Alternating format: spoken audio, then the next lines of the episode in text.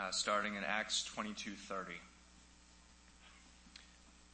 On the next day, desiring to know the real reason why Paul was being accused by the Jews, Claudius unbound him and commanded the chief priests and all the council to meet.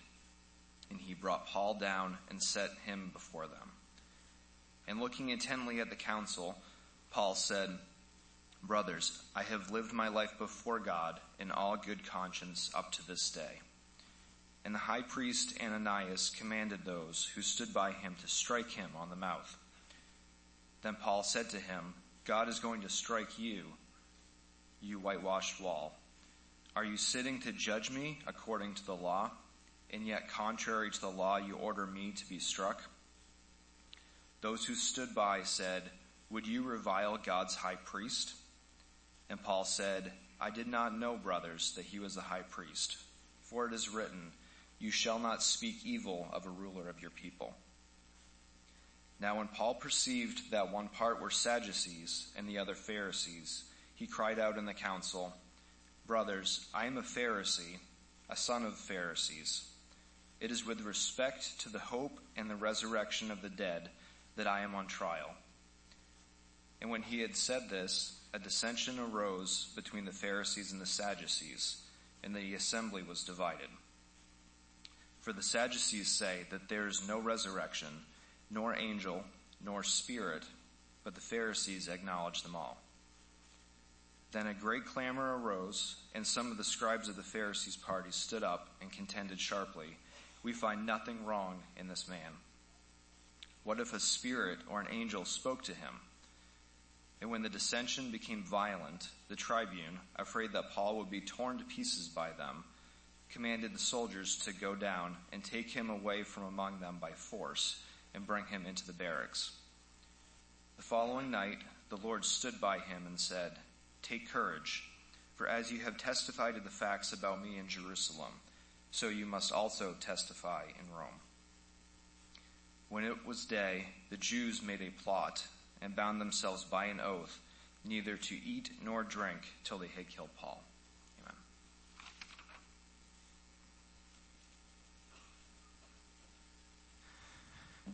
Thank you, Mr. Willett. Appreciate that.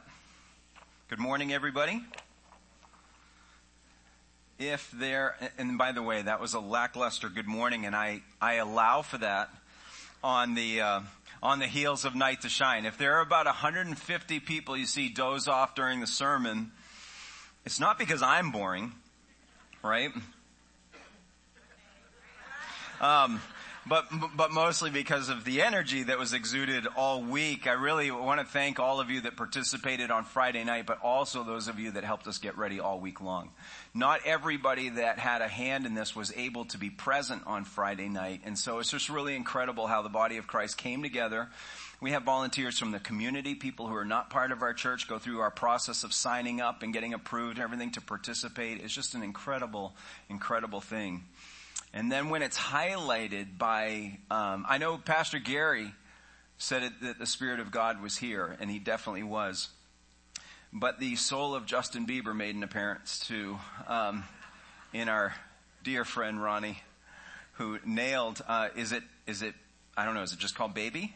All right. I hadn't heard the song before, but now I cannot get it out of my head uh, because Bieber like a little, you know, thing just gets burned within your brain and stuff. But Ronnie, you did amazing. But I also have to give credit to Lisa Wade and myself because we did a duet on Wanted, Dead or Alive, right? Oh man, we rocked the house down. I'll tell you what. JJ, of course we all know JJ, showed out as always in his brilliant suit uh, had some sort of a club remix to I Can Only Imagine. Which was like, if you've never heard that song, I mean, he was dancing on stage while singing I Can Only Imagine because his mix had that tempo and that beat. So it's really pretty incredible. Pretty amazing night. So thank you all who participated.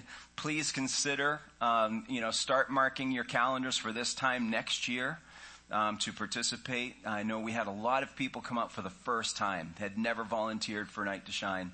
We had a lot of guests that have never been before. Some of those guests have decided to join us this morning for worship, so I think we should welcome them and thank them for being with us today too.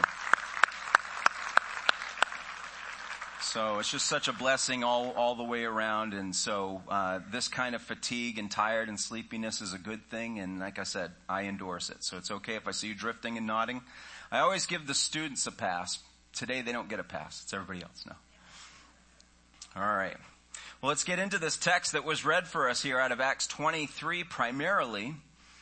Uh, Corrie ten Boom is a, a, famous figure of someone who has endured the Holocaust, and she and her sister, as young children, uh, survived concentration camps and learned valuable lessons on how to trust in the God who could have eliminated all of the persecution and all the all the trouble they experienced.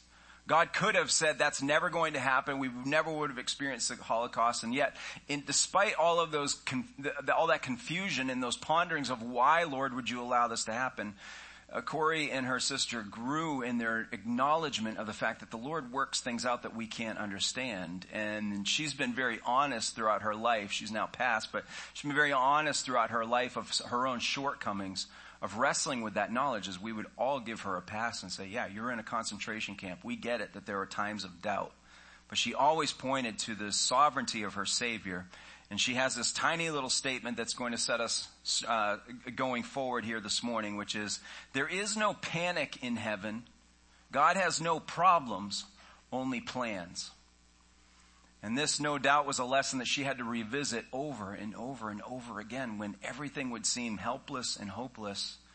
What would God possibly have in all of this that I can glean from, that, that I can hang on to, that He will hold me together and that His purposes will be fulfilled in my life? Heaven may not have problems. God doesn't have problems, but we certainly do. I could, if I went around the room and just said, hey, give me a list of your problems, even if you were a little bit sheepish about it, like, hey, people got it worse than me. If I pressed you enough, you could come up with at least a handful of things that are bugging you, plaguing you right now. We have problems.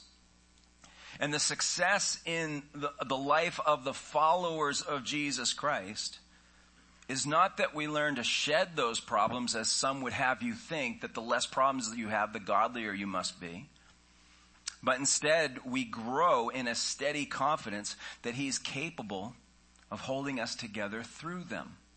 That's where our growth in this Christian life is seen is that, yeah, with all the stuff swirling around, they don't defeat me, they don't haunt me, they don't discourage me from keeping my eyes on the one who holds me together. As we've been going through the book of Acts, if you're not familiar, because you're maybe here for the first time or first couple of times or something, the book of Acts is in the New Testament, so about two thirds of your way into the, into the Bible. If you don't have a Bible, do not panic. We have um, a screen that will have the verses that we'll be reading through as you saw during the reading earlier.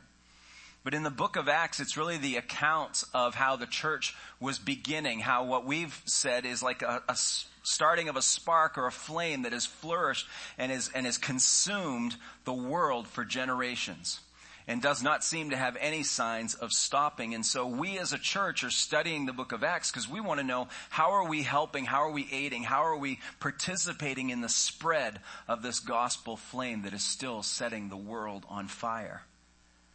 And up to this point, we've really focused on a lot of the things that you and I can do to participate in that. What you and I can do to um, aid its uh, burning flame, to experience it in our own life, and that is certainly good stuff. There is always an application to the to the uh, learning of God's word. But today's text, there isn't a lot of what we do in this process. If you look at just the story and what's happening with Paul, some of the things that were read for us, some of the other things that we'll peek into going forward there's kind of a passivity that we have as people as we look at this story. There isn't a lot of like deep doctrine going on or anything. It's kind of like you sit back and watch God at work. That's what Paul is experiencing. Paul is in chains. Paul is imprisoned and he's just going to watch God have a hand in the events that he has called Paul to do. There's not much Paul can do about this. There's a couple of techniques, a couple of wise moments and things he can capitalize on. We'll see him do that, and that certainly is something we should be aware of. But for the most part, he's just sitting back and watching God at work. as we've seen in Paul's life, as we've seen in scripture story after scripture story. We're not necessarily passive in this. It's not like we don't get to participate, but instead we're called to trust God's providence and experience His presence and recognize that as, as, as enough. That is all we really need. We need God's hand to move and we need His presence to be with us. Outside of that, there isn't a lot that's in our control, right? There's not a lot that's up to us. So as we dive a little bit into this text here, let's look at the first point I'd like to make for us is that in our turmoil, trust the steady hand of God's providence as we see Paul doing. So what can we do? What work do we bring to the table? What effort do we bring? It's trust in this particular instance and should be in all instances. Providence itself is not really a common word that we use. It's not even a biblical word if we're being honest. You're going to look in your concordance and say, where can I find verses on providence? You're not going to find it. As a word, it doesn't really show up in the scriptures. It's a doctrinal formation of all the other things that we know about what God does. So it's not even really a biblical word, but it is definitely a biblical theme.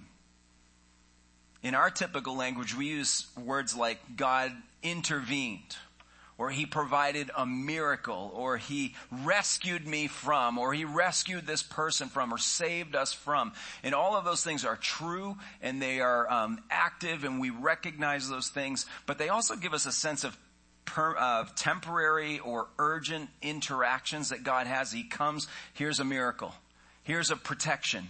Here's an intervention. And it comes and goes. Providence has a bit of a different take on God's working. Comes from two words put together, uh, pro and video. So if you want to start a business, that could be a good name for a business, pro video. And in fact, let's come up with a concept. Uh, any of you can just take this and run with it for free if you want. I, I'm not in this to make money. But maybe we should rent out movies, put them on tapes and discs and have it like a store and people can, and there's a young enough crowd here that some of you are going, that sounds like a lame idea. It wasn't for a while. It just became lame once the digital world took over. So no, pro and video. Pro means before, video means to see. Makes sense. So there's an aspect of providence that we need to see that is God seeing ahead of what can and will take place, but we also know that His wisdom and His ability make it that He will do something about it. Not just seeing it ahead like a fortune teller, but actually having the strength and the omniscience to do something about it. Miracles are God's supernatural intervention into the natural. So we recognize oftentimes when a miracle happens, because this kind of thing doesn't happen very often. And when it's a miracle, it means it's not necessarily something that fits into the natural world, at least in our explanation of it. It might be something that we see, it might be something that we feel, but, but miracles are something of a supernatural happening that God does into our natural sphere. Providence, though, is God's presence and his activity behind the scenes of the natural. Or we might look at it as there's a supernatural drama that's playing out in the natural world, whether we see it or feel it or not.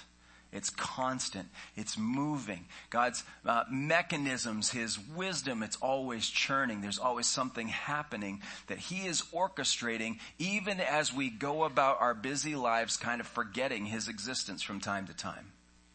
This is a picture of God's providence. We see, we've seen so many stories of this throughout the scriptures. We know that Joseph, who is the, um, the, uh, the, the young brother in the book of Genesis who is maligned by his older brothers because they're sick of him being dad's favorite. They're sick of him rubbing it in their faces and stuff. And so they, out of their jealousy, sold him into slavery. God had a plan all along to prepare a rescue for Israel when the famine would hit.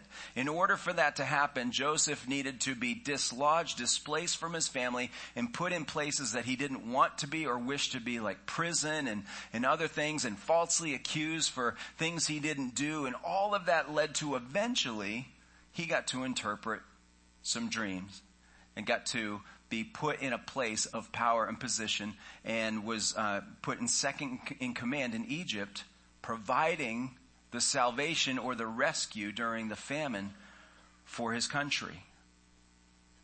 Remember, we said a couple weeks ago that don't worry, if God wants you to be in Egypt, he will have you, he will give you seven jealous brothers who will sell you into slavery. That would be an example of providence. Or we have Esther, and her story is told of also being in, in, a, in a, an environment, a situation that no young woman would wish upon herself or want to be in. And all of these things look like tragedies, and they look like the kinds of things that nobody should have to go through. And yet, at some point, then her cousin says to her, Hey, Essie, if you know the Veggie Tales version, um, Essie, Esther, um, perhaps you were put here for such a time as this to rescue our people from, from oppression and slavery. And now you have the ear of the king. You can do something about it. And so she, encouraged, eventually, stepped into that opportunity and did what the Lord had put her in that position to be able to do. And it turned out to be the salvation of her people. I could say the same thing about Abraham with his son, offering uh, him before the Lord, getting ready to sacrifice him, and the angel holds his hand and says, "Not now. There's other things that we're going to do. God will provide for Himself the sacrificial lamb." And we've seen it all through Scripture, and now we see it showing up contemporarily in our in our study in the life of Paul. The part that we skipped over from last week to this week because it was a, a much of a retelling of things we already knew about Paul's story and his testimony. There was one aspect of it though that I just want to peek at because he was paying the price for testifying and he's in uh, chains and he's about ready to get put on the rack. I mean, they're going to stretch him out and torture him and everything and it's about to happen. And then this happens in Acts 22 verse 22. It says up to this, up to this word, they listened to him. Then they raised their voices and said, Away with such a fellow from the earth, for he should not be allowed to live. And as they were shouting and throwing off their cloaks and, and flinging uh, dust into the air, I mean, they were freaking out, right? As we always see the reaction. He says a few words and they just lose their minds.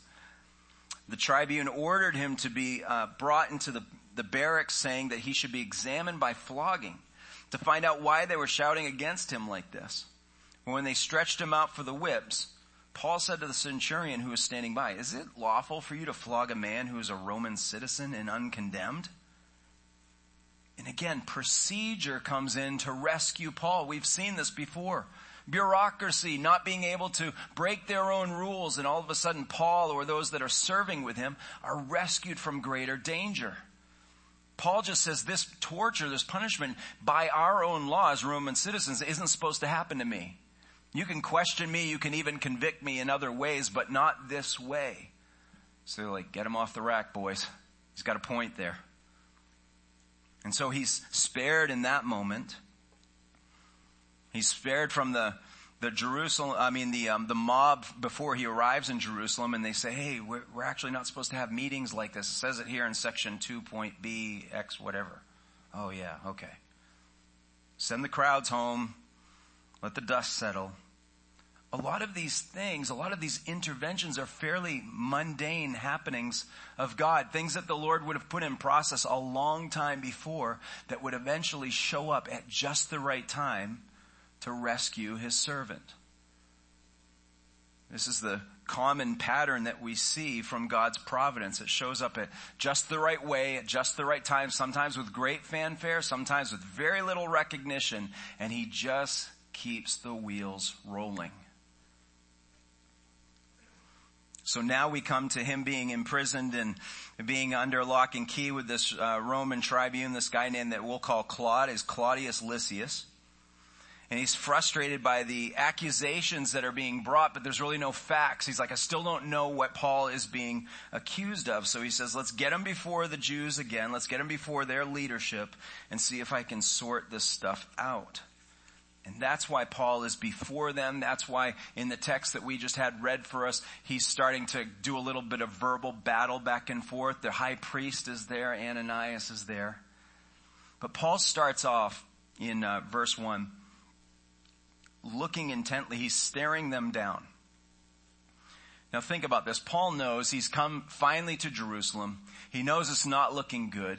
The Lord has intervened in a couple of ways, but still the pressure is on and the future doesn't look bright when it comes to his freedom and his ability to just roam about and minister as he wants.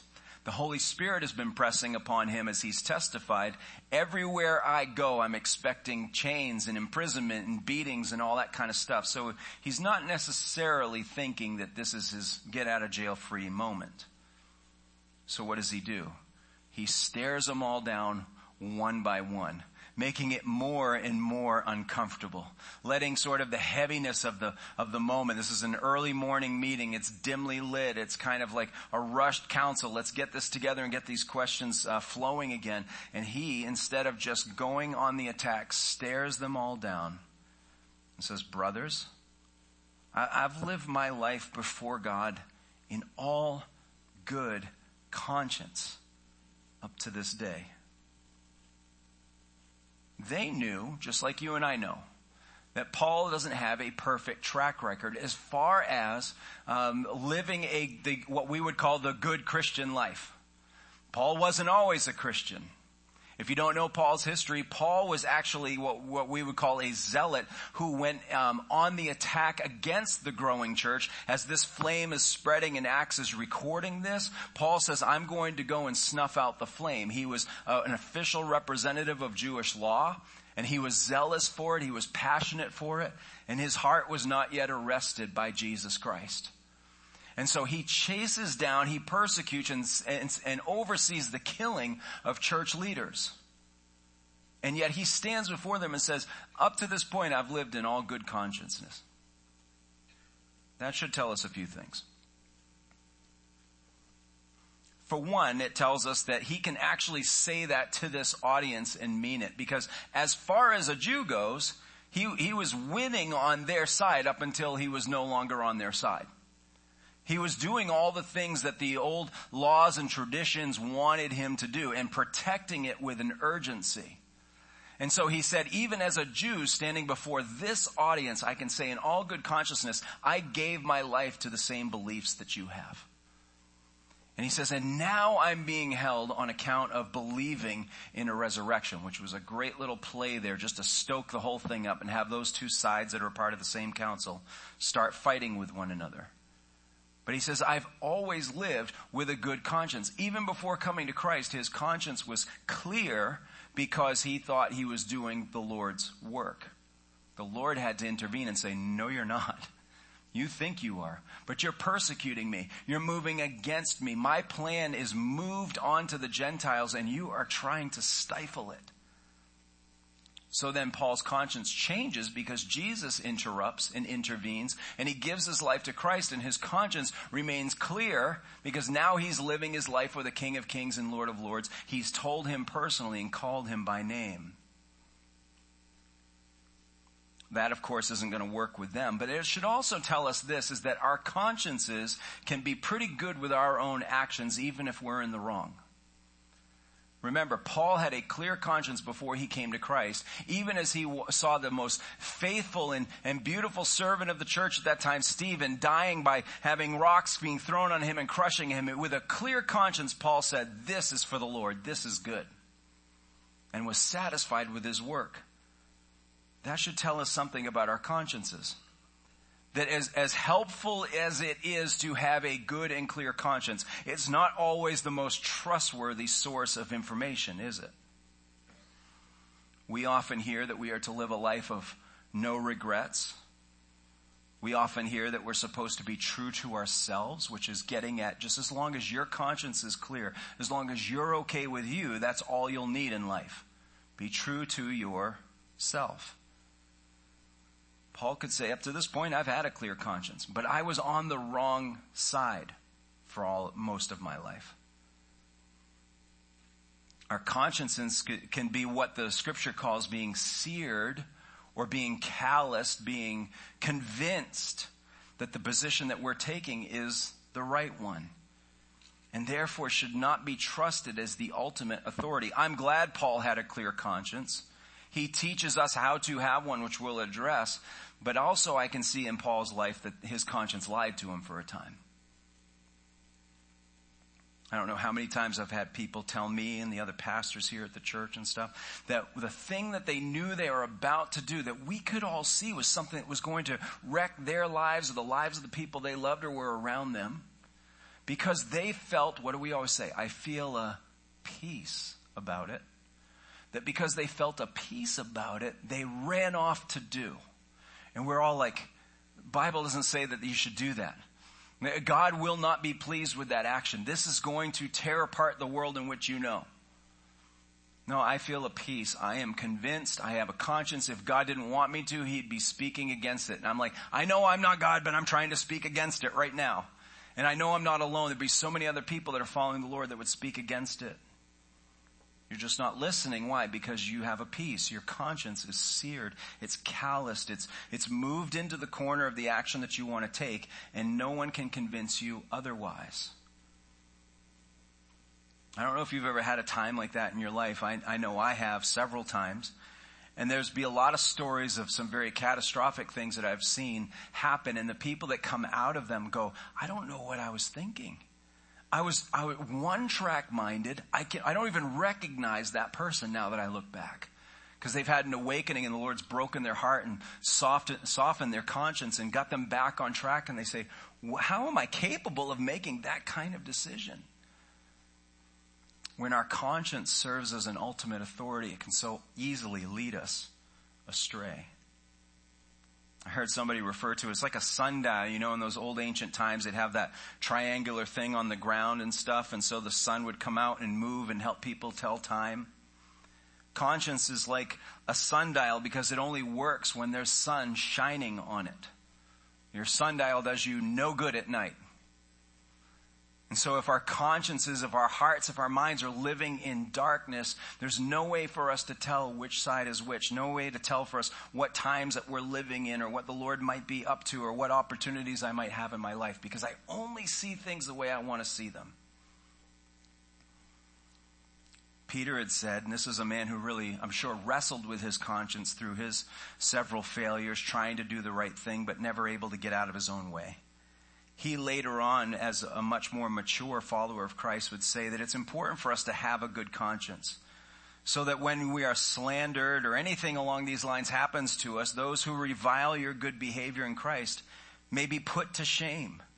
This is just one example of the peace and the blessing that comes in our life when our consciences are clear, when they have been basking in the light of the Lord Jesus Christ and He's allowed us to purge some of those or keep short accounts of our, of our sinful thoughts and our sinful motives and say, Lord, just take that out of my life. And as that account gets shorter and shorter and shorter and we live with clearer consciences, we have all these benefits in our lives, like being able to put our head down on our pillow at night and sleep not worry about who might be coming after us or what they might be saying or doing about us. He says it'd be important for you to have a good conscience because when people accuse you, as they always will, you know in your heart of hearts, I am not guilty of what they're accusing me of. I know that I'm speaking to a, a varied audience. Some of you are regular students of God's Word. Some of you are wanting to be regular students of God's Word. Some of you are new to this whole experience and saying, I just don't know what to expect as I walk through the door. So whatever part of that um, continuum you find yourself on, the question for all of us is how do we get a good conscience? For us, the answer is, and really for all, the answer is found in the gospel of Jesus Christ. We receive the forgiveness of sins that we can't seem to scrub away we can't seem to get rid of. We in our own humanness are not able to put away those things that give us such heavy burdens on our mind and in our soul. And Jesus comes and says, I've seen it all. I know it all. I knew it before you even did it. And by the way, you did it because of the way that you were born, not just because you weren't guilty the moment you did it. You, you started off this way. You were doomed from the very get-go, as is the nature of sin. So I died for that. I knew what you would do. I know what you continue to do. And I died for it anyway because I am perfect and holy and I am God, become man. I can represent you. I can carry your sins to the cross. I can die for you because God says that without the shedding of blood, there is no payment for our sins because of the life that the blood represents. So we receive forgiveness of sins that comes from Christ's finished work on the cross. We have power to walk in that clear conscience because he rose from the dead. He, he beat death by coming out of the grave. Peter also says that baptism in this part representing that decision to follow Christ, which corresponds to something he was saying before, now saves you, not as a removal of dirt from the body, but as an appeal to God for a good conscience through the resurrection of Jesus Christ. So Paul's little statement of, to this point, I've lived my life in all good conscience, puts some things in perspective for us. I'm sure he did have a good conscience. I'm sure it was one that was earned. I don't like using that word, but earned as a, as a, as a fact of his faithfulness living to the Lord. But he was recognizing that that isn't my only thing. Just because I can sit here and feel like I'm not guilty doesn't mean I'm not guilty. He says, I know who I serve. He's the one who's declared me innocent. I like how Paul kind of slips up here. There's been a lot of debate as to whether or not when he says, you remember that part that was read for us and it says, uh, Lord, the Lord will strike you, you whitewash wall. We're like, ooh, burn. What's a whitewash wall? What is he talking about? I know it sounds saucy, but I don't know what the insult is. Doesn't really matter, but the point is, is that that it, that it was an insult. It was talking about how they were phonies, that they were just prepared on the outside. And this is something that Jesus accused them of in his time walking on the earth. He said, you're like empty tombs. You know, we're supposed to think that you're so beautiful and ornate on the outside, but there's nothing living inside. You're like you've contained dead men's bones. And so, so Paul is saying, well, you know, he gets punched in the mouth, which is what affects us all, right? I mean, what it, uh, Tyson said it right. You know, anybody who thinks they have a plan, once they get punched in the mouth, their plans change. And Paul is, I think, showing us some vulnerability. Some of the debate is that Paul was justified in standing up to them and saying, hey, you know, you go ahead and strike me if you want, but God's to strike you back, you phony.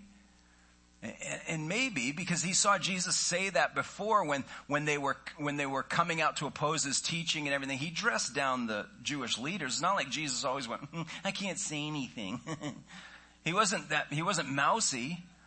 But as Jesus was marching towards his death and receiving that payment that was coming that he was willingly laying down, what does the scripture say about him? Isaiah 53 says he was oppressed when, and he was afflicted, yet he opened not his mouth. Like a lamb that is led to the slaughter and like a sheep that before its shearers is silent, so he opened not his mouth. Peter doubles down and says when he was reviled, he didn't revile in return. When he suffered, he didn't threaten, but continued entrusting himself to him who judges justly. I'm looking at this and I'm saying, man, Paul was, had plenty of reason and human excuse to respond the way he did. Not just because he got punched in the mouth, but Ananias as high priest was the wicked of the wicked. He was the worst high priest. Even the, the Jews eventually overthrew him and said, we just can't stand this guy. He's stealing our tithes. He's sucking up to the Romans. He's just, he's not a high priest. He's got a political position and he's milking it for all it's worth.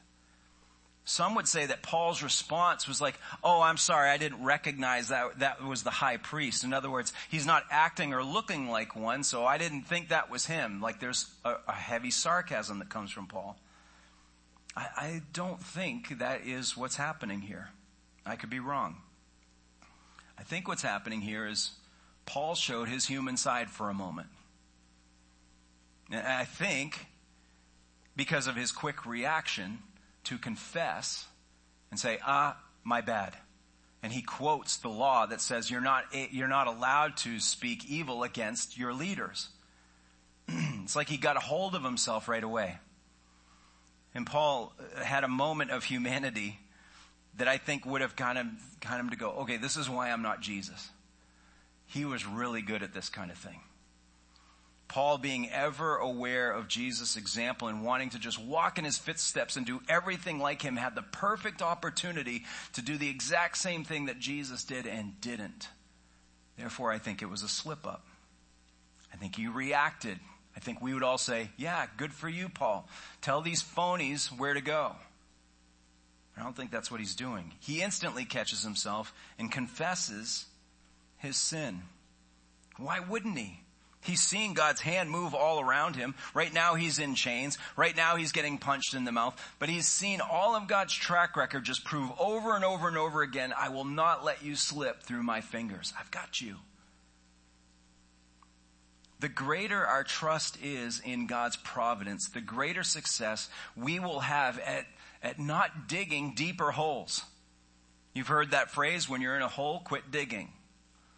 This is what we do with our mouths, with our actions, all kinds of things. We, we're in a bad spot and we make it worse because we don't trust in the providence, the moving hand, and the guiding machinations of God to say, I've got this. You do not have to defend yourself. I've got you. And I love how Paul's quick reaction to that proves that he struggles with this like you and I do, that he needs forgiveness for those moments of slip up. I say this to encourage us because a lot of times we think, oh, that's it. I've done it. I've blown it. There's no recovery. I'll never get that back. And that's often the way it feels when words leave our mouths or something. It's like, I can't get it back in. But the reality is, is that God's grace covers these moments and what He wants to see us do is to catch ourselves quicker to let the destruction of that not get so far out, to bring it back in, to have the courage, to have the humility to be able to say, eh, you're right, you're right, that was my bad. I should not have said that to the high priest. Even though off to the side he wants to just say, not much of a high priest, but he doesn't. we want him to. We want Paul's flesh to stand up for himself. We want him to make a name for himself and to remind them, hey, I'm the mighty Paul. I've done a lot of things here. You can't just treat me like a com- common criminal. This is what we want Paul to do. Instead, what we see Paul doing is confessing almost instantly that he was in the wrong. And all the time, Paul is being followed as he's going to find out, by a cloud of death. Let's look in verse 23, uh, in, in uh, verse 12. It says, When it was day, the Jews made a plot and bound themselves by an oath neither to eat nor to drink till they had killed Paul. There were more than 40 who made this conspiracy. So they're saying, look, we're not even going to have another meal until this guy's put down. And 40 people is not a small entourage, not a small conspiracy. Now we're just throwing out Jewish law and piety and we're doing this in our religious cloaks and all this kind of stuff. They're like, no, we're just like straight up mobbing this thing. We're going to put the hit out on Paul. We're going to see it done and we're not even going to have dinner until it's over.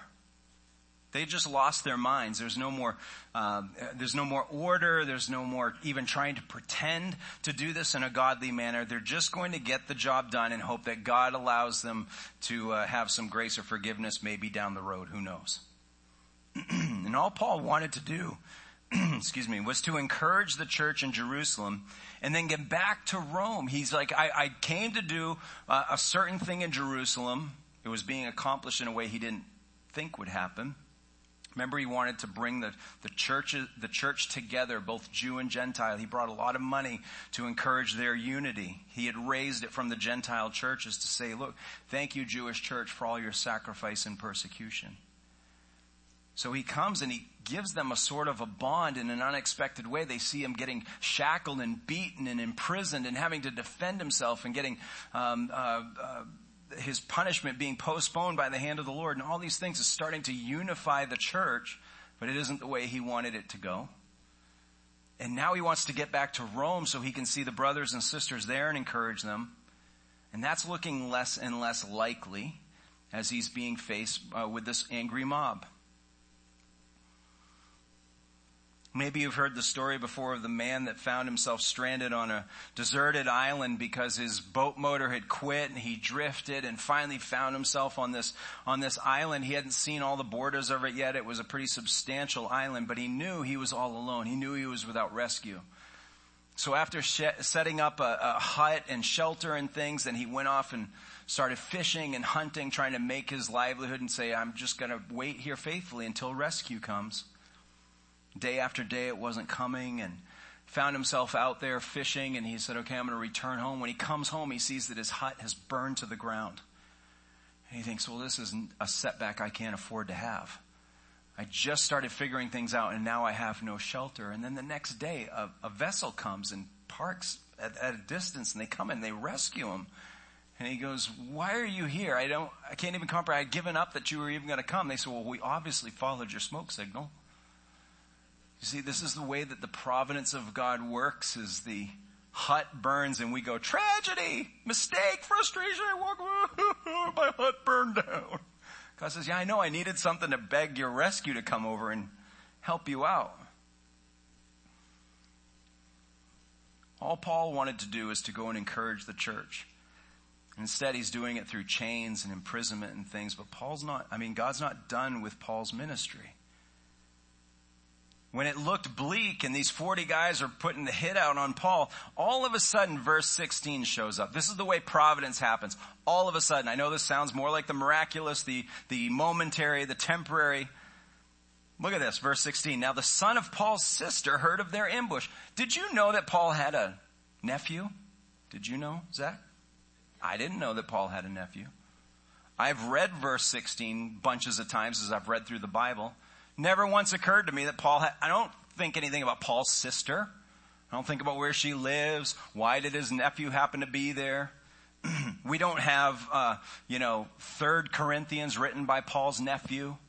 There's no other biblical account of the greatness of Paul's nephew. We don't know why he even existed. We don't know what he was up to. But I can tell you right here in verse 16, he needed to do this one little task. He needed to show up and say, Uncle Paul, they're coming to kill you. See you later. See you at Thanksgiving. Who knew Paul had a nephew? And out of nowhere, because God, so he went and entered the barracks and told Paul. It doesn't feel very miraculous that he would have a nephew. it seems like procreation. That seems biological to me. But he had a nephew. And that nephew was in the right place at the right time to hear the scary message, went and did the right thing and delivered it. God has plans for Paul's life. Paul can't do much about it right now, but God's not done. Providence is always at work. We've seen it in Acts 17 when the when the uh, presentation to those who didn't believe in the Lord and in the gospel message, he, they were told that in Him, that is in God, we live and we move and we have our being. In Colossians 1, we see that by Him all things hold together. Hebrews 1, that He is the sustainer of all things. Proverbs 16 that the Lord determines our steps. And I love Psalm 115 that the Lord does whatever pleases him. You know, when we just think we're in control and we think we know the end of all things, we don't like that verse. God does whatever pleases him. But when my hut burns and the vessel comes and rescues, me, I'm like, God, you do whatever pleases you, don't you? You're just showing off now. We talked about it the night to shine that we have a God who shows off in his brilliant splendor and creation and all these things. And this is what he's doing in his providence. He's doing whatever pleases him. Whatever pleases him is taking care of you and me. That makes him happy. God's providence really is a combination of so many things that we understand about the Lord. It's a combination of his sovereignty, the fact that he can and does control all things, that he predestines towards a certain outcome, that we can trust that He knows the end of all things, that in His wisdom He doesn't make any mistakes. He's not just figuring it out as it goes, He's got it figured out. And ultimately we know He's good because He has our best interests and His own glory at heart. When we start to rely on providence, we are freed from our bitterness because instead of thinking and rehearsing about all the wrongs being done against us, we start to chalk it up to that must be a stop along the way. That must be something that happened to me for something else to happen later. And we start to get hope that maybe the Lord is putting bigger pieces of the puzzle together that we don't see. That gives us a perspective to our tragedies and to our ailments and to all the things that happen in our lives. It begins to fuel our courage because now I can walk into situations rather than just begging God to keep me safe in it. Now I'm starting to trust Him towards all outcomes. Whatever you want to do in this, I'm okay with. I think. That's kind of what I say. I'm okay with it, Lord. I think.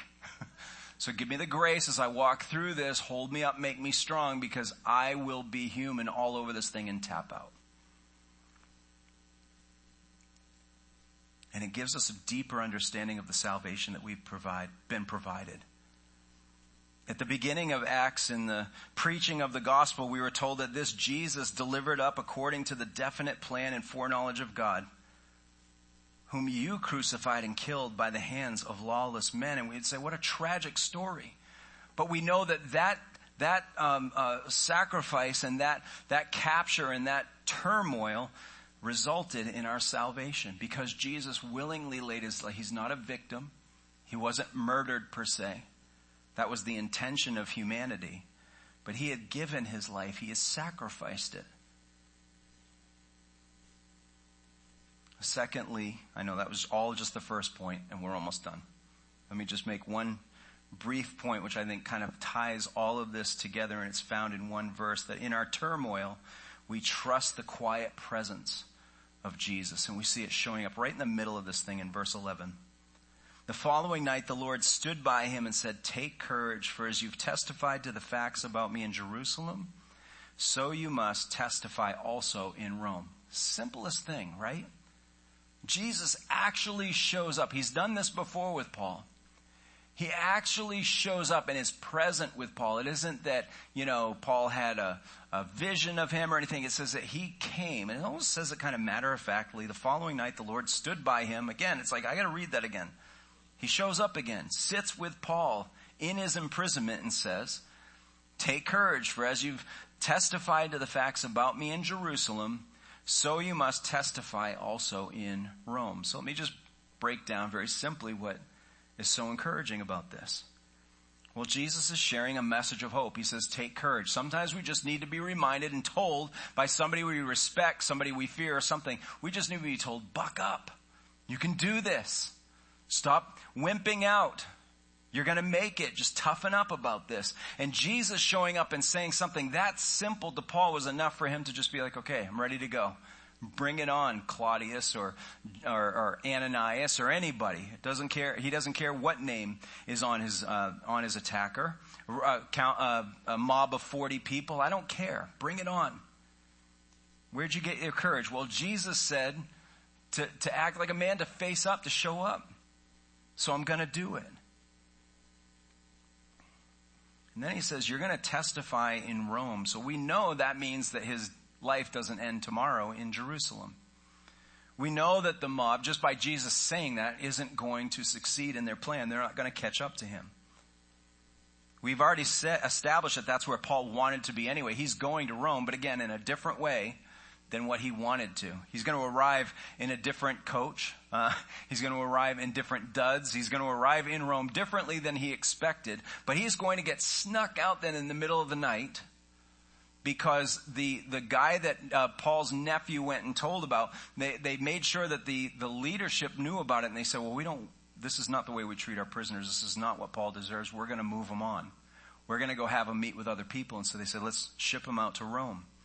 So they do it under the cover of darkness so they can get him out. And so Jesus says, this is going to happen to you. You're going to get to Rome and you'll testify. So not only is his message a message of hope that you uh, live to die another day. You notice Jesus didn't say, hey, by the way, your shackles are off, the prison doors are open. We've seen that already in Acts. Jesus didn't say, this is all behind you. But he says, it's not going to happen in this moment. It's not going to happen in this way. And somehow that's enough for Paul. He's giving him a message of purpose. He says, you're going to have work to do. The same testimony and the same way you went about it here, you're going to be able to do in Rome. And that matters to Paul. Why? Because his aim and his ambition is to be pleasing and effective to the Lord. We've seen that in his other writings. He wants to be useful to Jesus. And so even in his death or imprisonment, if he can be more useful, that energizes him. That fires him up. So Jesus is speaking his love language by saying, you're going to be able to talk more. More and more people will listen to the story of how I have worked in your life and the testimony that you'll be able to point towards about me. Our hope in turmoil is inextricably linked to our desire to encourage others. There is no greater fuel for your, uh, uh, your surviving the difficulties in your, in your life other than having this, this unquenchable motivation. I want someone else to gain some encouragement from this. I don't want to be the only one to go through something and be able to say, well, thank you, Lord. That meant something in my heart. I want other people to see, okay, that's what it means to follow Christ passionately. That's what it means to follow Him faithfully. When you start to desire that, then all of a sudden everything you're going through, you feel like this is useful for somebody else. It allows us more fuel to be able to endure the difficulties that we have. This was what motivated Paul. You mean even those in Rome, even if I get more beatings, more whatevers, you mean more people will hear about how good you've been to me? I'm in. And then let's not skip over the fact that Jesus showed up. That there was a presence of Jesus that brought peace to Paul. Just being there. We say it a lot, right, in Christian, in our Christianese, our language and stuff. We say, oh, Jesus was with me in this or he was with me in that. You ever stop to really explain or dwell on how you know that? What that language would actually sound like to somebody who does not have a clue of what you're talking about? What do you mean God was with you? How would you explain that? Because you know it's profound, you know it's real, but have you processed it out when Jesus is present with us, what we really mean by that? Just being with somebody brings a lot of encouragement, doesn't it?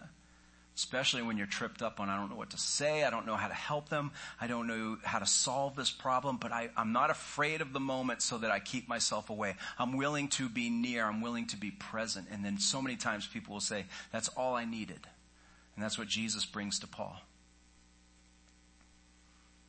So let's look at all of this this way. This idea of our own salvation, it was won through the providential plan of God. It was based on the suffering of Jesus Christ. You and I have eternal confidence in a home in heaven, in the salvation that we have from our long history of sin, our confidence in a, in a, in a knowing that we will be with the Lord forever and ever.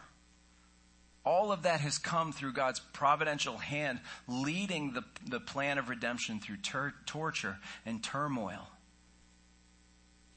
So we can already understand the principle that good can come out of nasty and ugly things.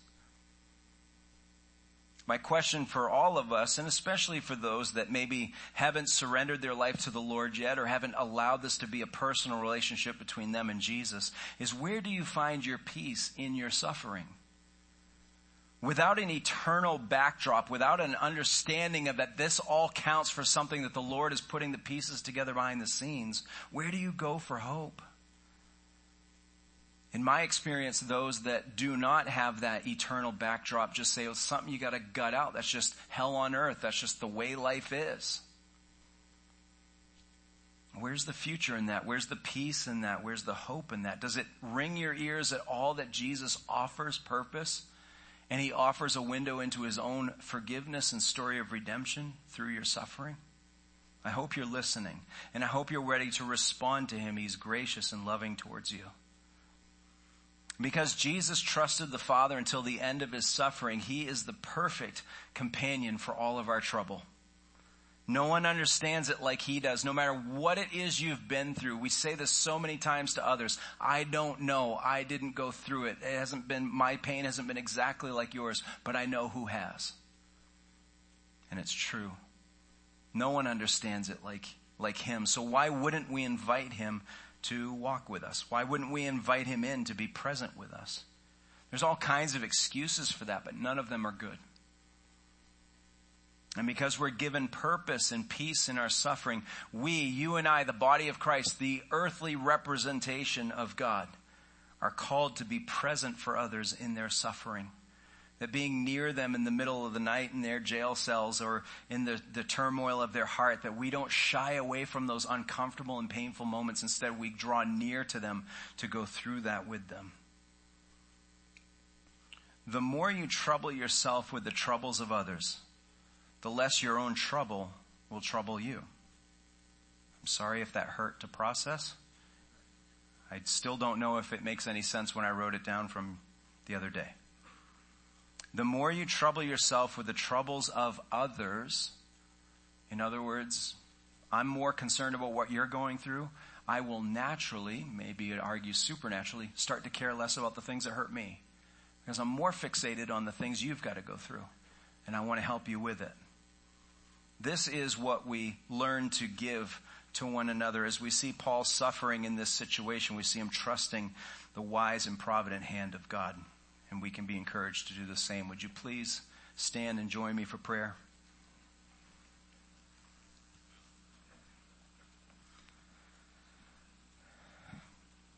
Lord, you know that because we don't have a mind for eternity, that everything we know has a beginning and an end.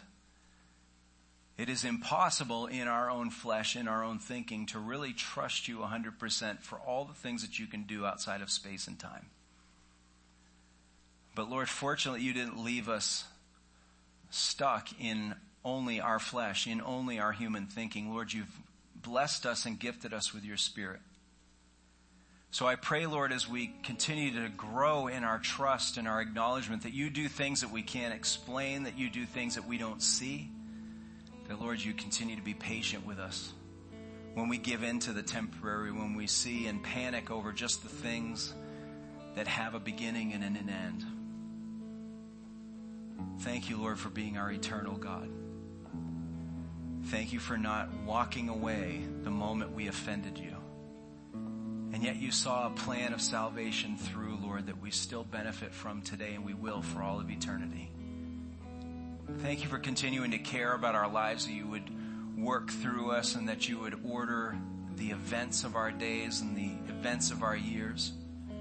Thank you for making things count that even hurt us and confuse us so that we don't just have to chalk it up uh, to the things that uh, would equate to a hell on earth. You're bigger than that. Your plan is greater than that. Continue to use us, Lord, as we walk faithfully, trying to trust you in all the ways that you work. In Jesus' name we pray. Amen.